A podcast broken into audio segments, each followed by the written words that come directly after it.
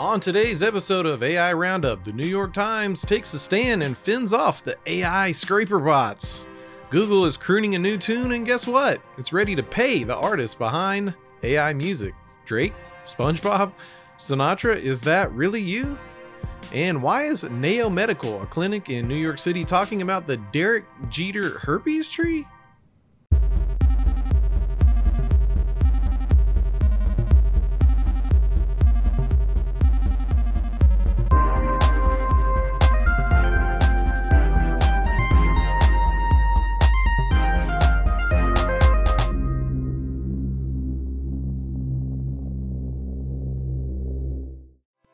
What's up, everybody? Phil Buck, and I am back again for another installment of AI Roundup. I am so excited to be here with you, and I just want to fill you in on a few other things that have been happening on the MSP Media Network. Before we get started, in case you missed it, a new installment of Pitch It Vendor Spotlight happened yesterday. Make sure you check that out. The replay is available to you now. Also, just last night, a new episode of Wins and Losses following the fitness journey of Ray Orsini and Jason Slagle went live. And of course, don't forget, every Tuesday and Friday at 10 a.m. Eastern Time, catch the MSP Dispatch.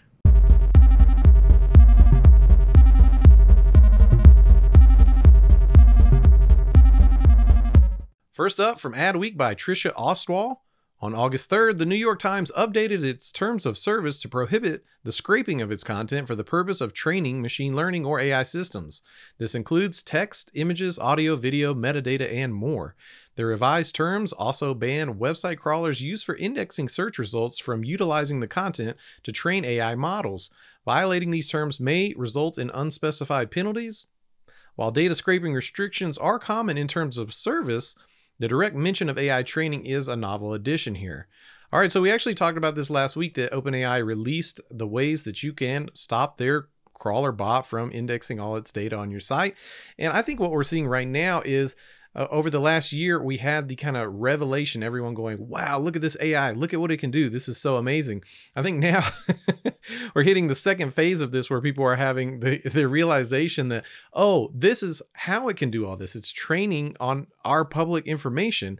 Uh, and so I think this is a phase we're going to be seeing for a while. Not only are you going to be seeing these big companies pushing back, but now I think individuals are soon going to be coming together to find ways to protect their own data, uh, like, you know, Twitter posts or LinkedIn profiles, stuff like that. So I think there's a ton more of this to come, uh, and an interesting first move by the New York Times here. And next up, something we've reported about in the past. You know, I had the heart on my sleeve by the Drake AI on repeat. From Financial Times by Anna Nicolaou and Madhumita Murgia. Google is in discussions with Universal Music to license artists' melodies and voices for AI generated songs, aiming to capitalize on the rise of AI in the music industry. This technology has led to deepfake songs replicating artists like Frank Sinatra and Johnny Cash in unexpected genres. These talks aim to allow fans to legally create AI generated tracks and compensate copyright holders artists would have an opt in choice. Warner Music is also reportedly in similar discussions with Google. Okay, so this is interesting. I think everybody probably has different opinions about how much they will enjoy AI generated music. I think for the most part, the showings uh, from I- any engines making AI music are, are pretty sorry, uh, nothing to get excited about. Uh, but there are those breakthrough times, and they're happening more and more. I mean, t- TikTok is totally covered up in these AI deepfakes of, you know, popular musicians. I think they're fascinating. I get as much enjoyment out of them as I do when I'm generating, you know, hilarious images from Midjourney or Stable Diffusion. So I think there's a place for this stuff. But I do think when you're seeing songs going super duper viral, you're seeing, you know, the Drake song on YouTube had millions of views within hours of people posting them. And I'm talking about having them removed and people, you know, having stolen that music off the original channel and then reposting it. And those reposts were still getting millions. And so I'm certain that the people behind those channels were able to monetize that if they knew what they were doing on YouTube. So I, I think there's a place for this as well. I think people should be able to do that. But the same way, if you're going to use someone's music uh, in your video, period, if it's not AI generated, then those royalties go back to the artist. I, I think that's how this should work personally. And speaking of AI generated nonsense, uh, from Time by Alana Semuels, a New York City based urgent care clinic, Nao Medical, has been flooded with bizarre and often inaccurate content seemingly generated by AI. Aimed at ranking higher on Google, the content ranges from explaining fictional medical conditions like Derek Jeter herpes tree to promoting the benefits of consuming gingerbread Shrek. Another post suggests that a color guard associated with marching bands can be an alternative to colonoscopy procedures, confusing it with Cologuard, a colon cancer screening test. Despite the absurdity, the structure and formatting of the post appear professional. This phenomenon is seen as an adverse outcome of AI capabilities, which instead of providing valuable information, amplifies online misinformation. SEO experts suggest Nao Medical's strategy relies on AI to produce vast amounts of content targeting popular search keywords. And that's exactly what's going on here. We've actually seen a ton of this. It, it was even what led to some discussions in the past about the dead internet, right? Well, so the, the, the internet is just flooded with information generated by machines you know, for machines in some cases. The SEO crawler is the thing that's picking up on all this stuff and suggesting Nao Medical to someone that goes to Google search for urgent care. Uh, you know, it is terrible and it is one of the biggest things that we're going to have to cope with. I mean, I don't know how we get through it yet. Is it a battle of bots against bots? The AI has to regulate the AI. I, I hope so because I do not have time to sort through all this. And knowing that people can now just boop, push a button and generate you know just churn out tons of of content for whether it be phishing attempts or just SEO crap all over your website uh it's it's not looking not looking great. But let's take a look at a more positive story about AI in the medical field.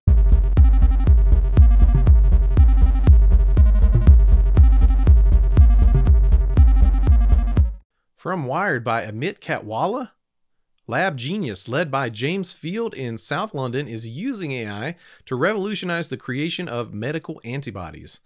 By automating the traditionally laborious process of antibody design, the company can quickly identify and test potential antibodies, resulting in faster, more effective treatments and offering promising prospects for improved patient outcomes. Now, we've touched on these subjects a couple times on this show. We've talked about Meta laying off the whole uh, protein generating aspect of their AI part of their company. Um, I've also talked to y'all about my insulin pump, which uses AI technology. Uh, we just were lamenting the downside of AI being able to generate so much content that it's impossible to sort through. Well, here's the flip side of that. This is something that, you know, a human would have to sit with for endless hours to generate all these possibilities and find out which ones work.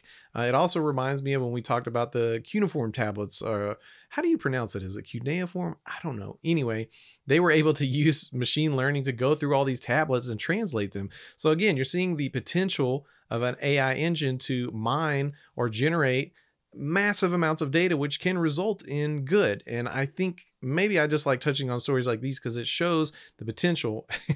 if there's something at the heart of this show, I think what we're trying to say here is there is a machine, if you want to call it that, a box or whatever, that can do these things. Uh, we're just still dealing with the fallout of all the things it can do. And speaking of the mm, bad things that AI can do, Thanks to uh, Matt Fox from the MMM team for sending this LinkedIn post from Avi Duavidi on LinkedIn. Um, I actually saw a very similar post in the AI Art Universe Facebook group, which I was talking about last week, and much of the comments were similar to the reaction I had when reading about this site. StopNCII.org or Stop Non-Consensual Intimate Image Abuse this site is a resource to victims. I do think it's worth clarifying that this site is not strictly meant to remove AI deepfakes, uh, but any image proliferating on the internet without the subject's consent. Uh, and I think it's pretty disheartening to see AI already falling into the same category of revenge porn type activities.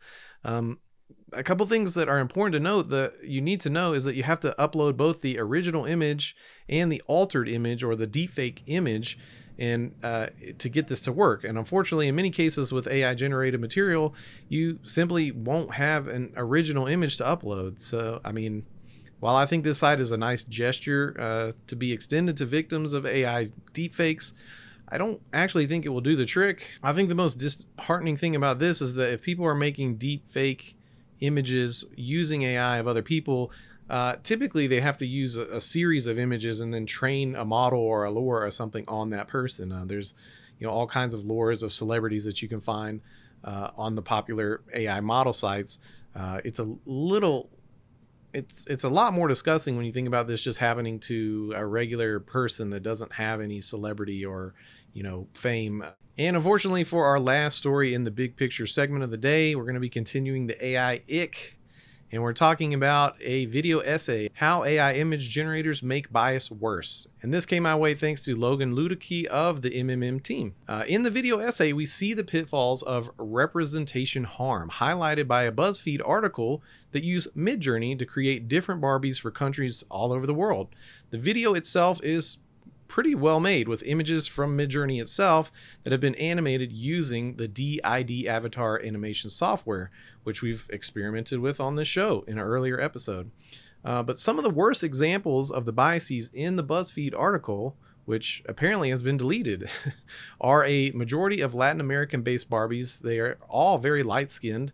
Uh, a German Barbie is wearing what looks like a Nazi uniform, and an African Barbie is holding a rifle. I don't know. This is, you know, this is something we've talked about a lot on the show. Um, and again, we just talked about it on the previous story where you've got the box, the data goes in, the data comes out. It's pretty impressive that can do that.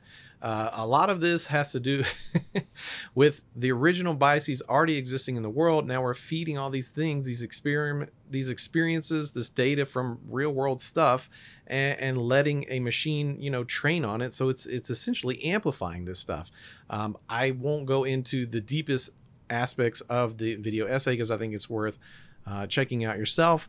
But I do think it's funny how simple something as, hey, let's make Barbies from all around the world highlight Midjourney. You know, one of the most popular and probably, in my opinion, one of the best working image generation uh, engines out there is full of these biases and uh, you know i tried to find if i could replicate some i didn't try very hard because it just like i said it kind of gives me the ick to try to prompt the midjourney engine to do this but i did uh, get the image from behind me from prompting a group of problematic Barbies, and uh, you know, I don't know, maybe, maybe they are. Are these are these Barbies problematic to you? I uh, I'll let you take what you will from that.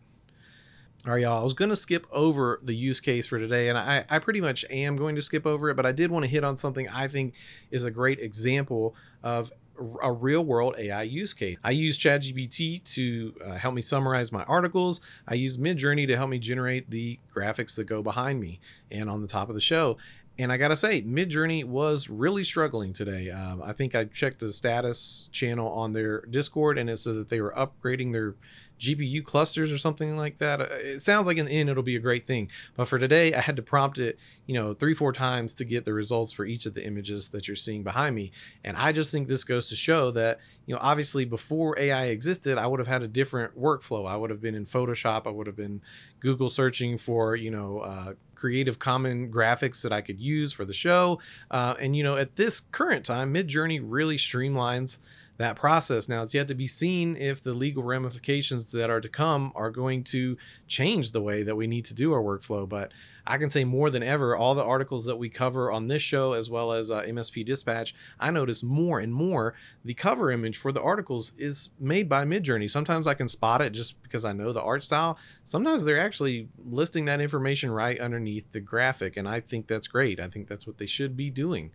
Um, but yeah, if you're using AI in your workflow, I'd love to hear about it. You know, it, have you run into the pitfalls for when there's an outage for Midjourney or ChatGPT? Are you suddenly now having to completely reroute your day's work because you were depending on it? Sound off in the MMM Discord. I would love to hear from you. All right, everybody, that's it for our AI roundup for today. Be sure to follow us on social media at MSP Media TV. If you have any questions, please email us at news at mspmedia.tv or you can leave us a voicemail at 833 MSP Network. All right, y'all, I'm Phil Buck, and this has been your August 16th episode of AI Roundup. I'll see you next time. This has been a broadcast of the MSP Media Network.